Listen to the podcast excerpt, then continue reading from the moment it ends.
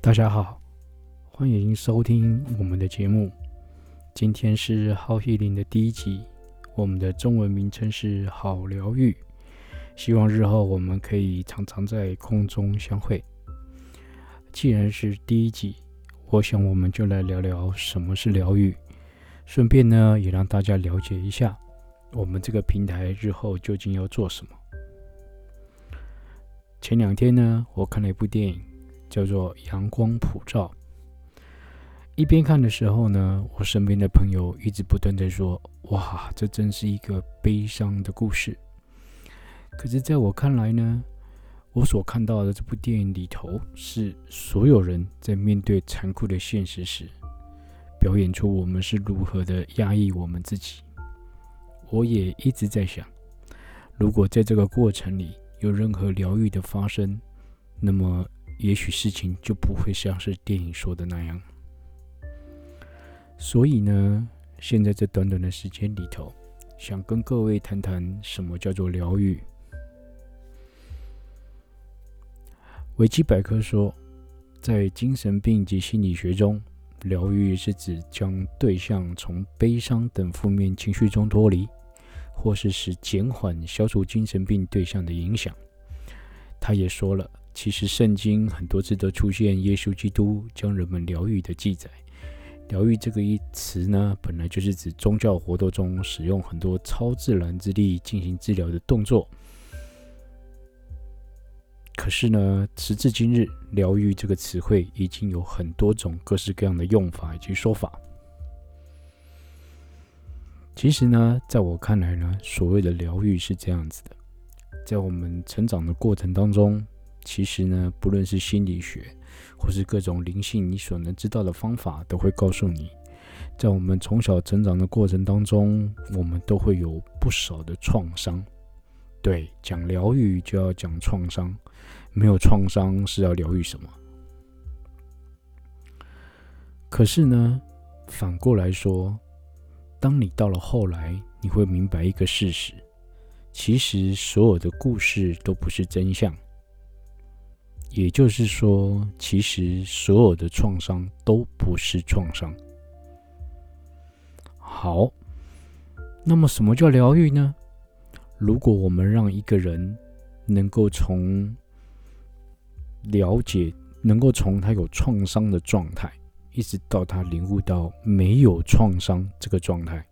这个过程我们就称为疗愈。我再说的简单一点，我们从小到大呢，可能受了很多，在成长过程当中啊，受了很多很多的创伤，有很多很多的故事可以讲。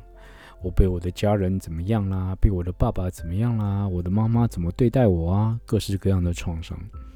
可是呢，在成长的过程当中，我们都会把这些创伤、这些阴影全部都压抑起来，全部压在我们的心里头。我们呢，把这些压在心里头的创伤呢，称为雷点。也就是呢，你不敢去碰，你一碰就会很痛，痛的时候呢，你通常就会有强烈的情绪反应，你可能很愤怒，你可能很难过，可能很悲伤。而成长的过程当中，我们就是不断的在社会化，也就是说穿了，就是学习如何回避这些地雷，这些雷点。换言之，当你的生活变成某一个样态的时候，其实是所有你回避这些雷点的所有技巧累积而成的。一开始它可能会很好用，在你的青春期，在你成长的刚开始，但是慢慢的你就会发现，这些回避痛楚的方法并不会让你得到真正的快乐。因此呢，我们应该是说，首先必须要承认我们是怕痛的。原则上，我们所有人都在回避我们一生当中所有大大小小的痛楚。如果我们能够承认这一点的话，那么想要改变我们的人生，下一步就是我们必须去面对这些所有的痛楚，面对它，把这些痛楚找出来，然后接着我们就要鼓起勇气。不要再继续的怕痛，我们可以开始面对它，开始去感受我们过去不想去感受的，我们埋藏的，我们不想面对的，我们藏起来的那些所有的痛楚，也就是我们要拆掉我们内心当中的所有的地雷。当你一个一个的去拆掉它，一个一个的去拆掉它，当然我说的是在一个安全的一个比较好的方式，有安全感的方式去拆掉它之后，你会在最后明了到一个真理，明了到一个真相，其实这些故事都只是故事。所有的地雷，因为我们回避太久，我们都会把它当成真的。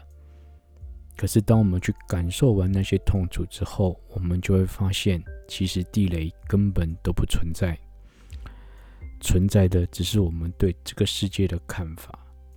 对于人生的看法，对于我们的家庭关系，我们的亲密关系，我们亲子关系的种种看法。